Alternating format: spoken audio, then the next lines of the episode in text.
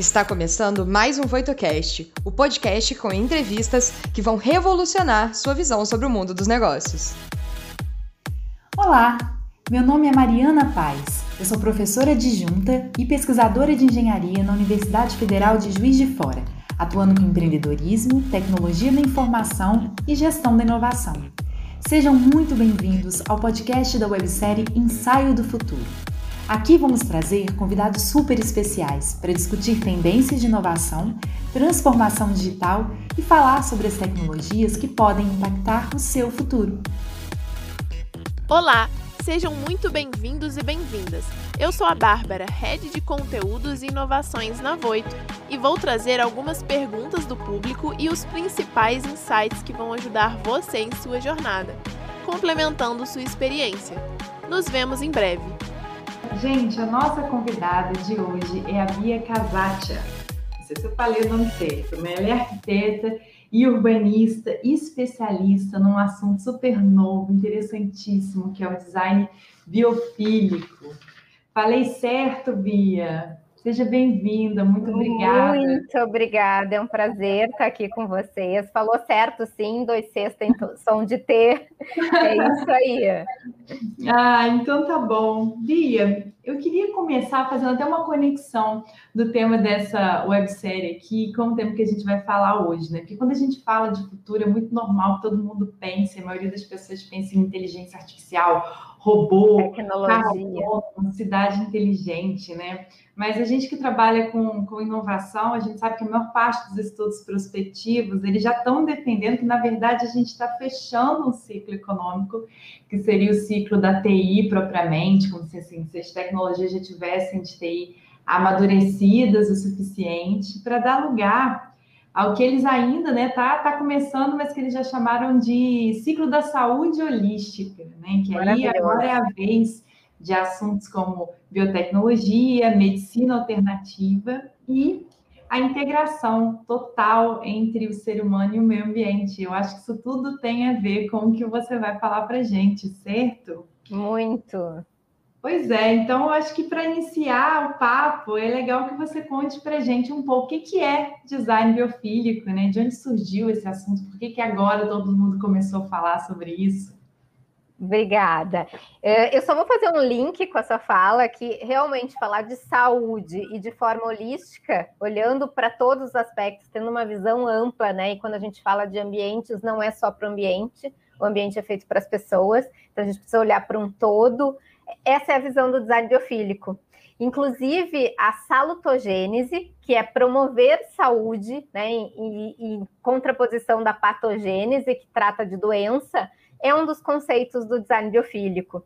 E aí, quando eu falo saúde, é saúde como um todo, né? E de, dessa forma holística. É saúde física, mental, social, emocional e espiritual.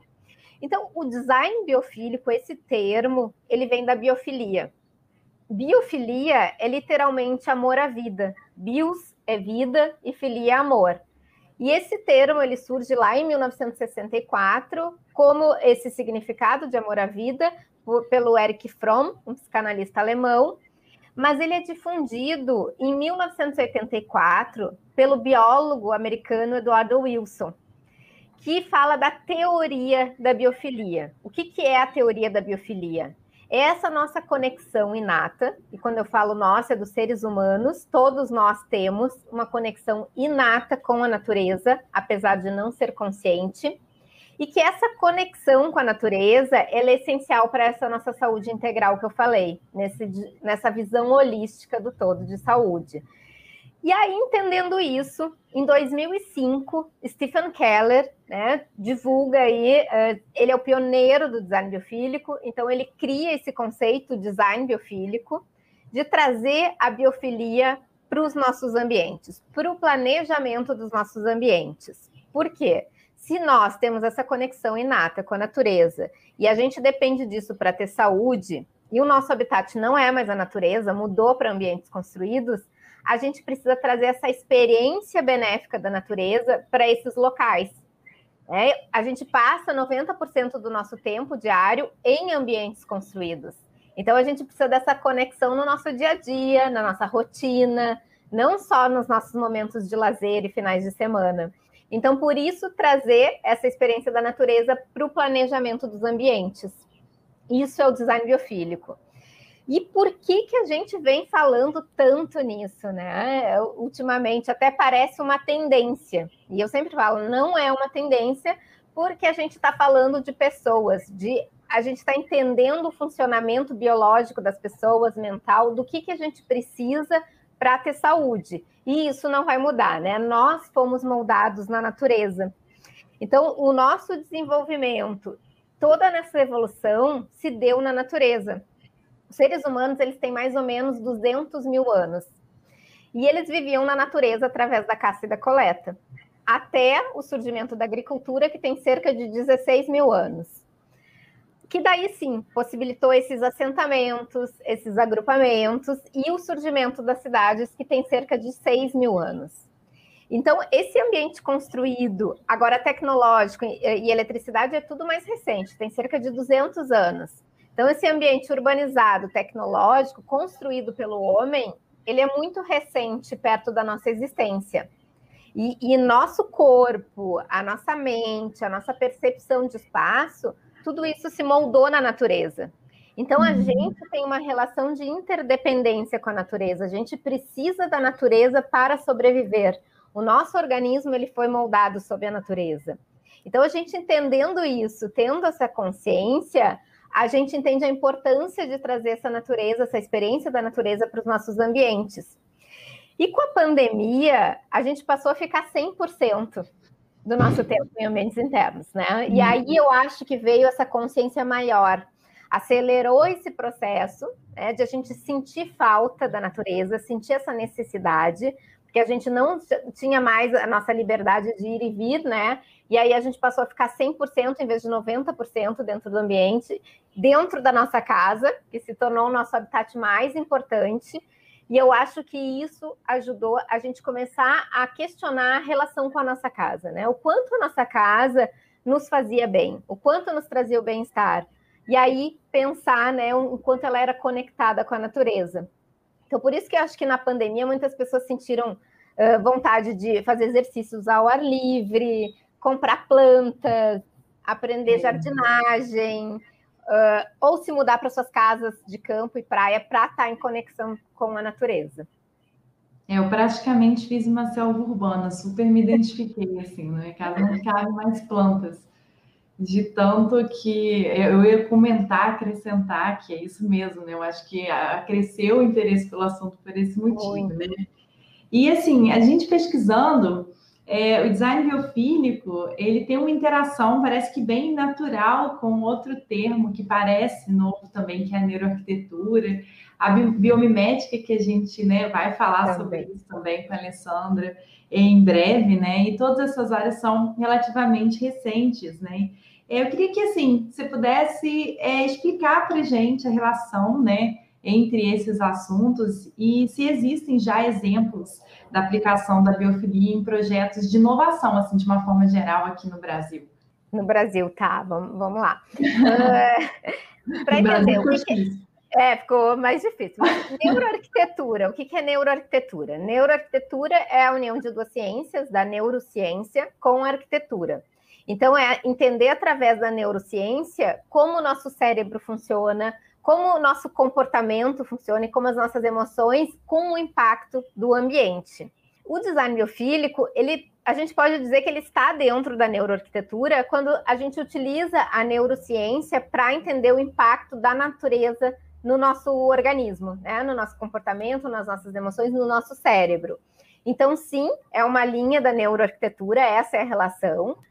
A biomimética, ela está dentro do design biofílico. Porque o design biofílico é a gente trazer toda a experiência da natureza para os nossos ambientes, mas não só a experiência real da natureza, que, que são as plantas, o ar puro, a luz natural, a água, mas de forma indireta também, que são os materiais naturais, as formas orgânicas, as cores naturais, as geometrias naturais, que a gente fala de fractais aí, os espirais presentes na natureza, e a biomimética entra dentro das experiências indiretas. E o que, que é a biomimética? É a gente olhar para a natureza, entender as soluções e estratégias que existem na natureza e trazer isso para o ambiente construído. Então, por exemplo, a gente entender como é feita a resistência da teia da aranha. E aí utilizar esse processo para criar materiais mais resistentes. Observar, por exemplo, a casa dos cupins. Então, é, eles têm um sistema super sustentável né, de ventilação, de iluminação. Se a gente parar para observar como eles constroem as casas deles, a gente pode trazer isso e replicar nos nossos ambientes. Sim. Então, eu sempre, a natureza ela tem todas as soluções. Basta a gente observar e ter essa consciência, né, de poder replicar isso no ambiente construído. É, parece que os assuntos, assim, sobre quando a gente vai, decidiu falar sobre o futuro, os assuntos naturalmente convergiram, né? Porque a gente já teve uma pessoa aqui para falar de neurociência, o André Souza com a gente sobre neurociência, relação com tecnologia, você falando dela com a natureza, e como eu disse, em breve a Alessandra vai vir falar de biomimética. Então, assim, maravilhosa, Alessandra. O assunto natureza quando a gente está falando de futuro, né? Natureza, meio ambiente, não tem como, né? Não tem e... como. A, a, natureza, ela deveria ser o nosso presente, né? Não só o nosso futuro, porque, como eu falei, nós, seres humanos, dependemos de estar em conexão com uma natureza saudável para ter saúde. Então, quando a gente tem essa visão holística, como você começou falando, a gente começa a entender essa importância, né? E a valorizar e perceber todos os benefícios da natureza na nossa vida. Mas Mariana não concluí, né? Eu não falei o exemplo no Brasil. Não vou Ai, fugir. A gente, ah, eu achei que você estava disfarçando aqui. Eu falei assim, é, eu acho que aqui no Brasil. Que não tem. Não, não, não vamos fugir. Tem alguns exemplos. Assim, o design biofílico ele é super novo. Ele surge em 2005. Então, eu diria que ele é um adolescente. E fico muito feliz porque a gente está conversando aqui. A, a, depois de 16 anos ele surgir no Brasil, né? Então eu, eu, eu fico muito contente com isso. E Claro, exemplos perfeitos do design biofílico, eles vão surgir, né? Hoje a gente tem vários exemplos que aplicam estratégias do design biofílico, que aplicam alguns princípios. E o, o exemplo que eu daria no Brasil é a sede da ITS Informove. A ITS ela é uma empresa de arquitetura e engenharia e ela construiu em São Paulo um andar, o sexto andar, que é todo pautado na biofilia, né? nas estratégias do design biofílico. Então, quem puder, tiver a oportunidade de visitar, vale a pena. Mas quem não puder, dentro da plataforma, que eu tenho uh, cursos de design biofílico, tem o tour virtual nessa empresa, na ITS em São Paulo.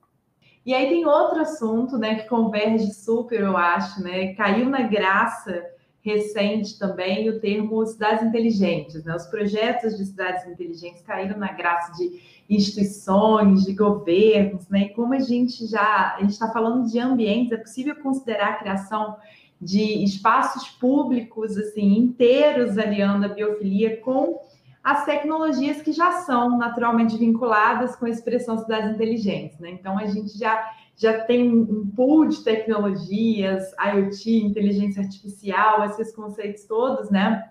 Automação, robótica, vinculados às cidades inteligentes. Faz sentido a gente atrelar a biofilia com isso, né? De que maneiras que você vê essa integração acontecendo? Faz muito. Quando eu penso é, em cidades inteligentes, é a gente trazer a biofilia e ecologia para o processo de construção das cidades, para as infraestruturas. E aqui eu não posso deixar de citar o Ken Young, que é o arquiteto ecologista da Malásia, e ele fala sempre isso, né, que o nosso processo de urbanização, ele seguiu uma visão de dominação e degradação da natureza, né, como se a gente pudesse viver separado da mesma. Então a gente precisa mudar essa visão para construir em cooperação e colaboração com a natureza. Para mim isso é inteligência, né? Não é só trazer tecnologias. E aí, no momento que a gente faz isso, a, a gente traz a biofilia para as diversas infraestruturas da cidade. Então, a gente está falando da mobilidade, que a gente não pode ser dependente só do carro, a gente precisa criar mobilidade para as pessoas caminharem, para as pessoas utilizarem bicicleta e estarem em contato com a natureza, com o ar puro, com a iluminação natural que regula o nosso ritmo circadiano.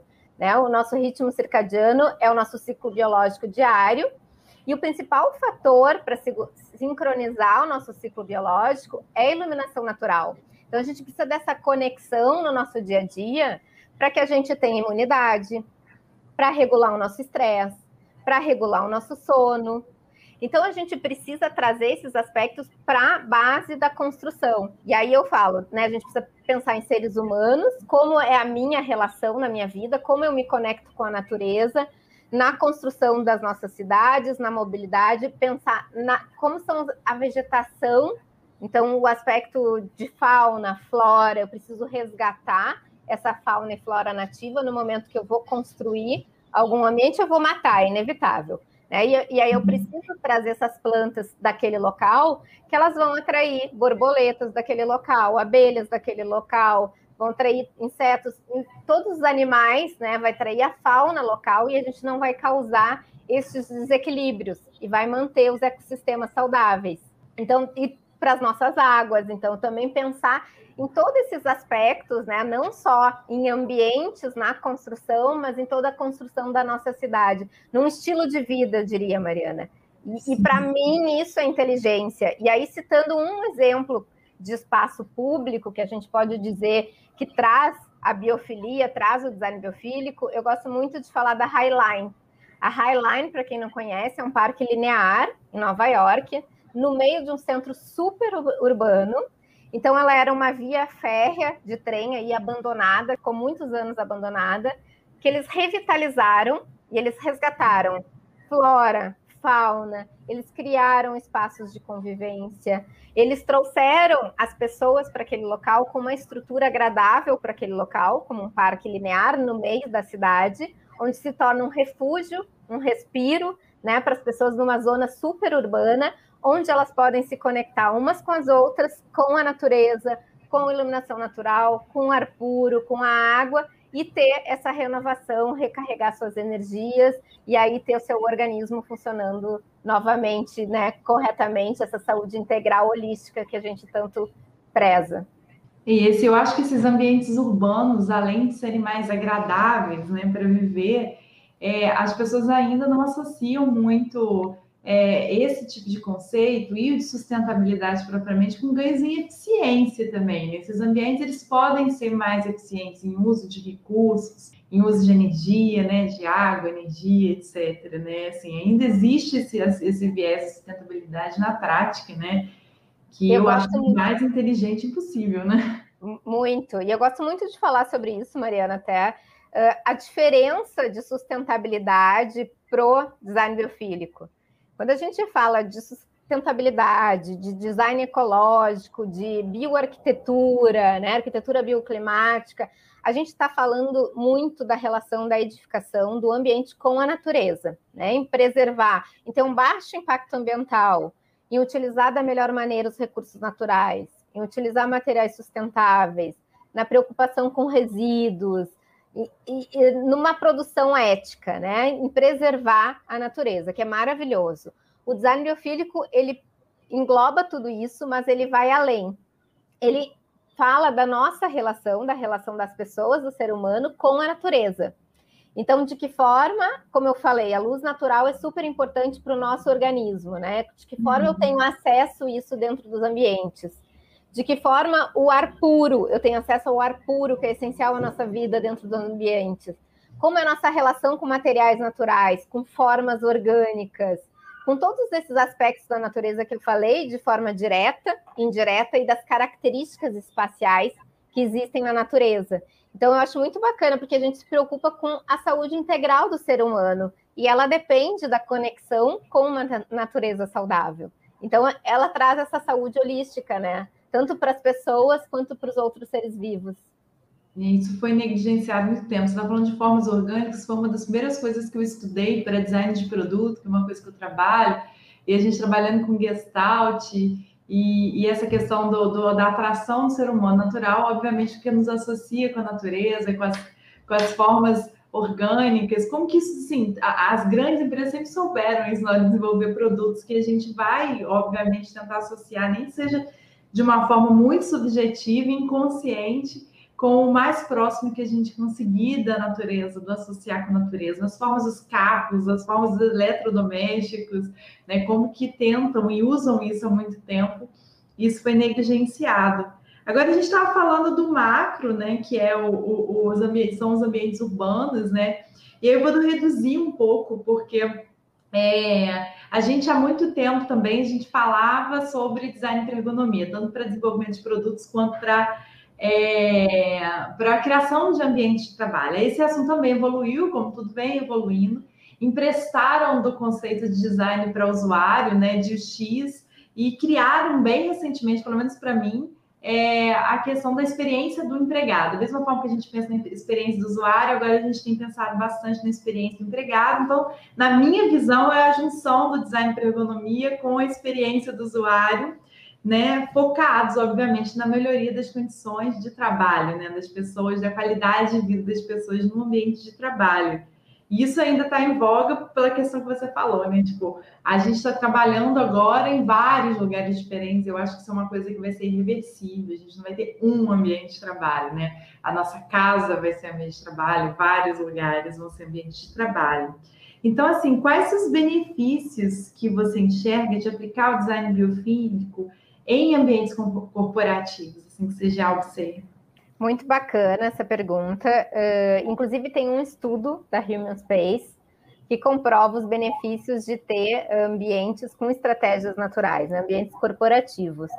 E, e, o que, que comprova? Comprova que esses ambientes que têm estratégias de design biofílico, eles apresentam 15% maior nível de bem-estar para as pessoas ali dentro. 15% maior nível de criatividade e até 6% maior nível de produtividade. Então, claro, as pessoas se sentem melhores, né? Se sentindo bem, com bem-estar, com maior concentração, maior criatividade, elas têm um desempenho mai maior. E isso reflete na produtividade, no lucro da, daquela empresa. Fora que a gente reduz o absenteísmo, a gente reduz o presenteísmo, que a pessoa ir trabalhar, mas não está bem mentalmente, acaba não sendo produtivo né, e até contaminando aí os demais. Reduz a alta rotatividade de funcionários nesses ambientes, então traz uma retenção de pessoal, né, que isso a, a toda empresa corporativa busca. Então, eu diria que traz uma produtividade maior e um lucro maior para esses locais que pensam na, no, nos seus funcionários, nos colaboradores.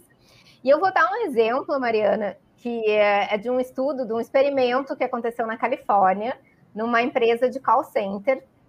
E eles tinham uma vista para a natureza, porém, ali naquele call center, eles não tinham a, a visão para essa natureza lá fora. E para fazer, proporcionar essa vista, eles precisavam girar as estações uh, 11 graus, se eu não, não, me engano, e isso tinha um custo de mil dólares por estação.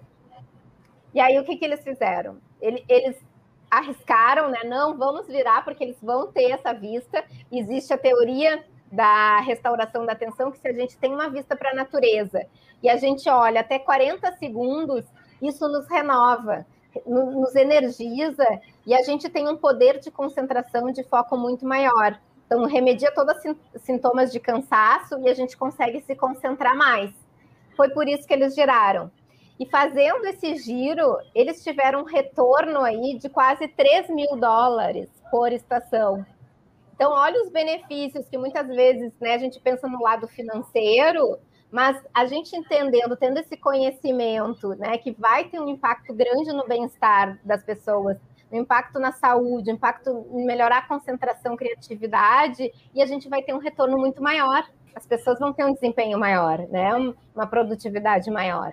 Então, eu gosto muito de falar sobre dados, né? Que isso traz uma visão mais clara do que o design biofílico proporciona. Sim, eu não conheço os dados, mas assim, eu experienciei um pouco disso, né? Porque antes de entrar para a carreira acadêmica, eu trabalhei, né, é, junto à, à Natura e, e tive a oportunidade de conhecer o ambiente de Cajamar, né? Que é o principal ambiente da empresa que já trabalha, né, com esse conceito há muito tempo de muito verde, né? de, de, de, de, ar puro, de liberdade mesmo, né? de conexão, assim, que é bem o que a imagem da empresa mesmo tenta passar. Né? Eles, eu acho muito legal, achei muito verdadeiro, porque eles passam isso, na, inclusive, nas relações de trabalho, assim. E era realmente muito legal, assim, como que as pessoas eram, que são, né, eu imagino que são até hoje, né, felizes em trabalhar na empresa é Então, a gente tem exemplos. Quando eu te perguntei, eu não lembrava do exemplo que eu mesmo conheci. Mas Foi lembrando, falando, sabe? Lembrando. Não, é super intuitivo e algumas pessoas têm isso mais aflorado, né? Mas as pessoas, o ser humano, ele passou a precisar de comprovações científicas para realmente acreditar nesses benefícios uhum. da natureza, né? E não ele deixou de ouvir o seu próprio corpo, né? A sua própria mente, o seu próprio estado aí que ele entra em relaxamento, em estar em contato com a natureza e precisou aí comprovar cada vez mais esses benefícios. Então, por isso que eu acho que surgiu uh, o design biofílico com esse nome, porque é algo que é inato, é intuitivo, mas é científico, né? Traz dados comprovando todos esses benefícios. E com certeza isso vai mudar muito depois desse período aí em isolamento, que ou as pessoas ficaram muito felizes em trabalhar em casa tinham ambientes assim propícios para isso, ou ficaram muito improdutivas pela mesma razão. Né? Então, eu acho que assim, sem os dados já ficou evidente quando os ambientes impactam em vários aspectos da gente, né? no ambiente de trabalho também, né? Sabe que tem estudos sobre isso, né, Mariana? Foi feito um estudo na Itália comprovando esse impacto né, da casa com, nas pessoas, principalmente nos sintomas de ansiedade e depressão. Então, se, se analisou que teve um crescimento muito grande na pandemia de ansiedade e depressão, e aí foram analisar as casas dessas pessoas que tinham sintomas mais altos, né? E essas casas, elas não tinham ambiente externo, não tinham uma sacada, um terraço para ter conexão com o exterior, não tinha Sim. vista para a natureza que eu estou falando, que traz essa restauração, não tinha elementos verdes suficientes dentro da casa, não tinha condições ideais de iluminação e umidade dentro da casa e não tinha ambientes de privacidade, né? Onde a casa se tornou o principal habitat, a gente passou a conviver com tantas pessoas da nossa família, tendo suas atividades normais. Sim. E o ser humano ele tem necessidade desse ambiente de refúgio, de proteção e também da perspectiva, né? Então a gente precisa trazer isso também para esses ambientes. E todas essas características que as casas não tinham são características que o design biofílico prega, né? Ter uhum.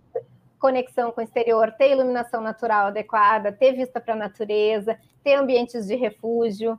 Então é, é, foi bem bacana, eu achei bem tá legal. Todo mundo vivendo isso na pele. Na, na pele. Verdade. Todo mundo é. devia, inclusive, entrar na sua plataforma para então aprender a transformar os seus ambientes domésticos de trabalho em ambientes mais saudáveis, né? Bárbara, eu preciso da sua ajuda para a gente passar algumas perguntas do público para a Bia aqui. Isso aí, a gente teve muita pergunta. Como começar a implementar o design biofílico no meu ambiente cotidiano sem que haja grandes transformações que podem custar caro? Adorei, porque é um, do, um, dos mitos do design biofílico. O design biofílico custa caro, né? O design biofílico precisa de tecnologia. E para a gente implementar o design biofílico, a gente precisa primeiro pensar em natureza, em, em trazer a natureza, de que forma eu consigo aproveitar a natureza em colaboração, em cooperação com a construção desse ambiente, para que as pessoas ali tenham essa conexão. Então, falando em home office, né? Assim, vou, vou, dar alguns exemplos do que, que a gente pode fazer e o que a gente deve fazer para priorizar o nosso desempenho. Iluminação natural.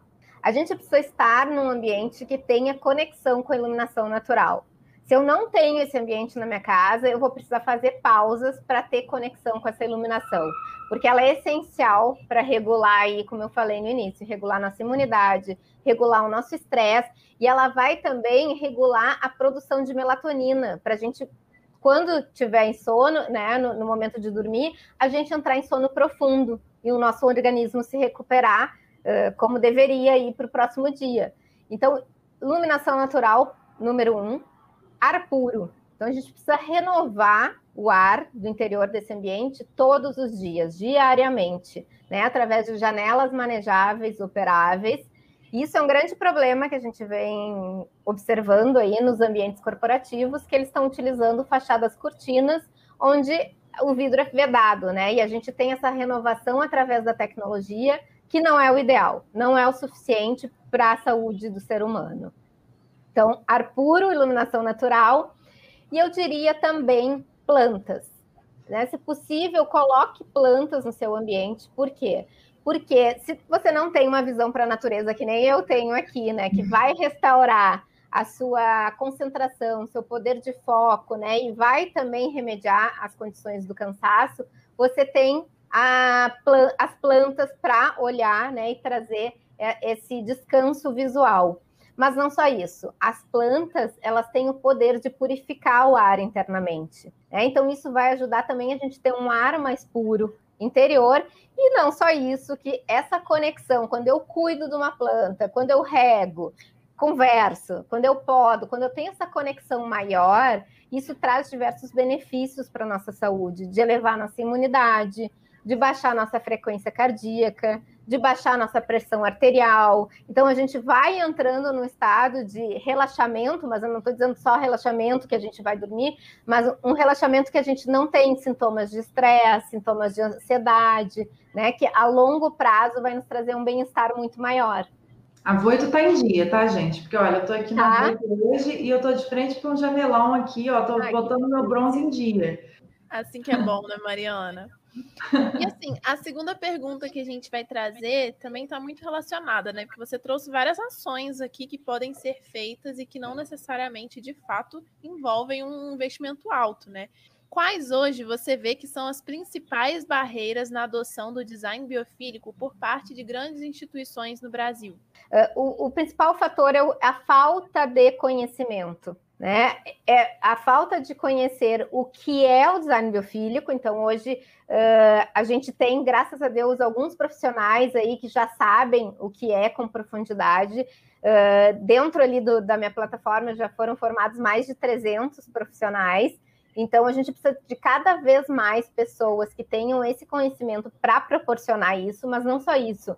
A gente precisa divulgar isso para as outras pessoas. Então, as pessoas precisam saber o que é o design biofílico e quais benefícios ele traz. Então, o design biofílico ele não é caro, né? Ele não tem uma relação com o custo, ele não vai ser mais caro do que uma construção normal. Porque se a gente trabalha em cooperação, colaboração com a natureza, e quando a gente vai construir, a gente aproveita a melhor iluminação daquele local, a melhor ventilação daquele local, a gente aproveita a vegetação para barrar, de repente, ventos naquele local, a gente aproveita a permeabilidade do solo, a gente aproveita a água da chuva, né, para utilizar naquele local. Então, se a gente tiver esse pensamento de usar a natureza em colaboração, não vai se sair, não vai sair mais caro do que uma construção normal que não se pensa em trazer a experiência da natureza. E a gente vai ter muito mais benefícios de saúde e bem-estar para as pessoas ali naquele local. É, na verdade é quase o contrário, né? Então, tantas as possibilidades de economia, isso tudo que você falou, né? Tipo, assim, aproveitamento de água, aproveitamento de energia. Funcionários não vão, né? Tipo assim, ter doenças e problemas de saúde que vão. Exato. Tanta coisa, tanta oportunidade para economizar, na verdade, ao invés de gastar mais, né? Aproveitamento de materiais, né? Então, eu até fiz um vídeo com um restaurante em Porto Alegre que ele, quando foi montar o restaurante, ele não tinha financiamento suficiente para montar e que eles tiveram a ideia de aproveitar materiais. Como é numa região da começou em Novo Hamburgo, que é a região do, da indústria do couro calçadista e estava em decadência, tinha muitos materiais ali, ferros abandonados, madeiras jogadas. Eles utilizaram todo esse material para fazer mobiliário, para fazer as mesas, para fazer pergolados, onde colocaram vegetação, né, onde as pessoas podem comer ali com uma área protegida. Então, olha como a gente pode economizar trazendo estratégias né, naturais do design biofílico e não necessariamente esse ambiente ele vai ser né, mais custoso do que outro ambiente. Eu acho que pouca gente sabe também que o Brasil é o país que mais produz, cientificamente falando, é, é conhecimento na área de reaproveitamento e reciclagem de materiais para a construção. Então, assim, o meu mestrado, pouca gente sabe porque eu enveredei a inovação, mas o meu mestrado é em ambiente construído, né? Então, assim, eu tive a oportunidade de conhecer, atuar e pesquisar com vários profissionais que trabalham com isso, e aí por isso eu fiquei sabendo disso. É, como que tem alternativas inteligentíssimas, né? Casca de arroz, é, bagaço de, de cana para revestimento acústico, térmico.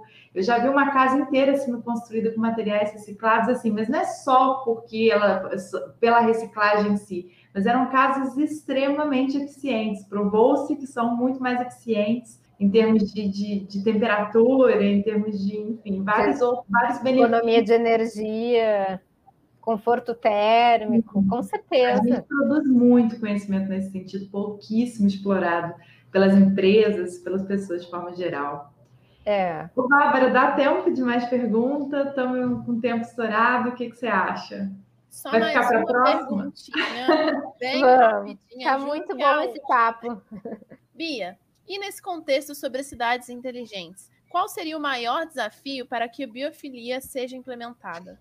Eu acho que o maior desafio, porque não depende só da gente, né? A nossa casa ainda depende. Ali a gente depende do poder público, né? Então a gente precisa trabalhar diretamente, né, com o poder público, trazendo. Eu acho que quando a gente traz dados, porque todo mundo quer eh, mais saúde, mais bem-estar, e quando a gente traz dados o que a gente pode trazer de economia, né, com aquela estratégia, né, aumentando de repente, se, colocando ciclovias, colocando parklets na cidade, tirando a vaga do carro. O que, que a gente pode trazer de economia e de benefícios aí para as pessoas, né? Então, quando a gente traz esses dados, por exemplo, que vai reduzir a internação de pessoas em hospitais, né? Que vai aumentar a saúde das pessoas e que elas vão ser mais, uh, ter um maior desempenho, vão viver melhor, ter maior qualidade de vida. Mas aí, claro, comprovadamente, a gente mostrando isso para o poder público, ele, ele encabeça essa, essas atitudes né, de mudança, assim. Eu acredito muito nisso. Então, eu não acho que a gente vai contra. O que a gente precisa é ter conhecimento ter esses argumentos que são essas comprovações científicas, esses dados, para caminhar junto com eles, né? Nesse caminho que todo mundo quer saúde e bem-estar para todos. Perfeito. Tomara, Deus te ouça. Eu, sou, eu tenho muita esperança, né? Eu tenho uma visão muito otimista. Então, eu acho que a gente está. Eu fico muito feliz que a gente está conversando sobre isso. Eu já vejo muitos profissionais aplicando a biofilia e o design biofílico, e eu acho que a gente ainda tem como mudar o caminho que a gente seguiu aí de urbanização, que está separado da natureza, que está trazendo diversos problemas, não só ambientais, mas para a nossa vida, né, de estresse, ansiedade, diversos transtornos que vêm surgindo, eu acho que há tempo de a gente mudar, né? A gente precisa é realmente estudar, conhecer, ter esse conhecimento, se aprofundar e colocar em prática. Também sinto que isso está começando. Vi, o papo realmente foi muito bom. Eu te agradeço novamente o aceite em participar aqui com a gente. Espero que você volte em breve para um próximo papo. Se você quiser é, dar um recado para gente, Bia, divulgar melhor né, do que eu, assim, esses eu queria agradecer muito a oportunidade de estar aqui, né? Para mim sempre é um prazer falar de biofilia e design biofílico, acho super necessário a gente ter essas conversas. Então eu fico super à disposição para novos papos aí, né? Eu vi que tem muitas perguntas que eu não consegui responder aqui. Também, se o pessoal quiser me perguntar em box, o meu Instagram é design biofílico, eu respondo, atendo todas as dúvidas. E para quem tiver interesse em se aprofundar aí na biofilia, no design biofílico, entra para a plataforma, é a prim primeira plataforma de estudos em design biofílico. Então, ela tem todos esses cursos: tem o curso de biofilia e design biofílico, o curso de aplicação do design biofílico, e todos os meses terá aulas novas. Então, terá duas aulas novas por mês com assuntos aí que vocês vão me ajudar a construir juntos. Já me pediram biofilia em quartos de bebês, pediram também para idosos, pediram em ambientes corporativos para trazer aulas mais explicativas aí sobre esses assuntos. Então, fico à disposição e muito obrigada mais uma vez. Muitíssimo obrigada, a gente que te agradece. E, Bárbara, a gente tem insights, muitos insights pelo que você falou, né? Exato, muitos insights, mas vou dar uma resumida aqui. O primeiro insight de todos que eu tenho certeza que todo mundo captou é que dinheiro realmente não é um problema. A gente consegue encontrar outras formas, formas mais baratas, aproveitando melhor ali, basicamente, a situação que a gente tem, a iluminação, enfim, todas essas questões relacionadas aí ao meio ambiente que a gente pode ir aproveitando. Então, não tem essa desculpa, digamos assim, né, de que é caro, não. A gente consegue encontrar uma saída utilizando as coisas que estão ao nosso dispor. E aí algumas outras coisas bem interessantes também, né? Que a biofilia é um olhar holístico para a vida. Então a gente ter essa visão completa, muitas vezes hoje a gente fica numa visão muito viciada do que a sociedade já é e esquece de olhar também ao redor. Então, ter essa visão mais ampla, olhar melhor para a natureza também, de acordo com o que ela pode implementar ali no nosso dia a dia. Então, às vezes, são coisas que a gente entende ali no dia a dia, mas não percebe, porque a gente não para para pensar. Então, ter mais essa visão mesmo, mais crítica de entender em que, que a natureza pode, de fato, ser é, como um aprimoramento ali, né, na nossa experiência do dia a dia. Perfeito. Foi muito bom. Bom, gente, a gente fica por aqui hoje. Obrigada, Bárbara. Obrigada. O que você achou do episódio de hoje? Não se esqueça de dar o play no próximo e nos seguir na sua plataforma de podcasts favorita para não perder nenhum episódio novo. Ah, você também pode nos seguir nas redes sociais. Os links estarão na descrição desse episódio. Nos vemos em breve. Até lá!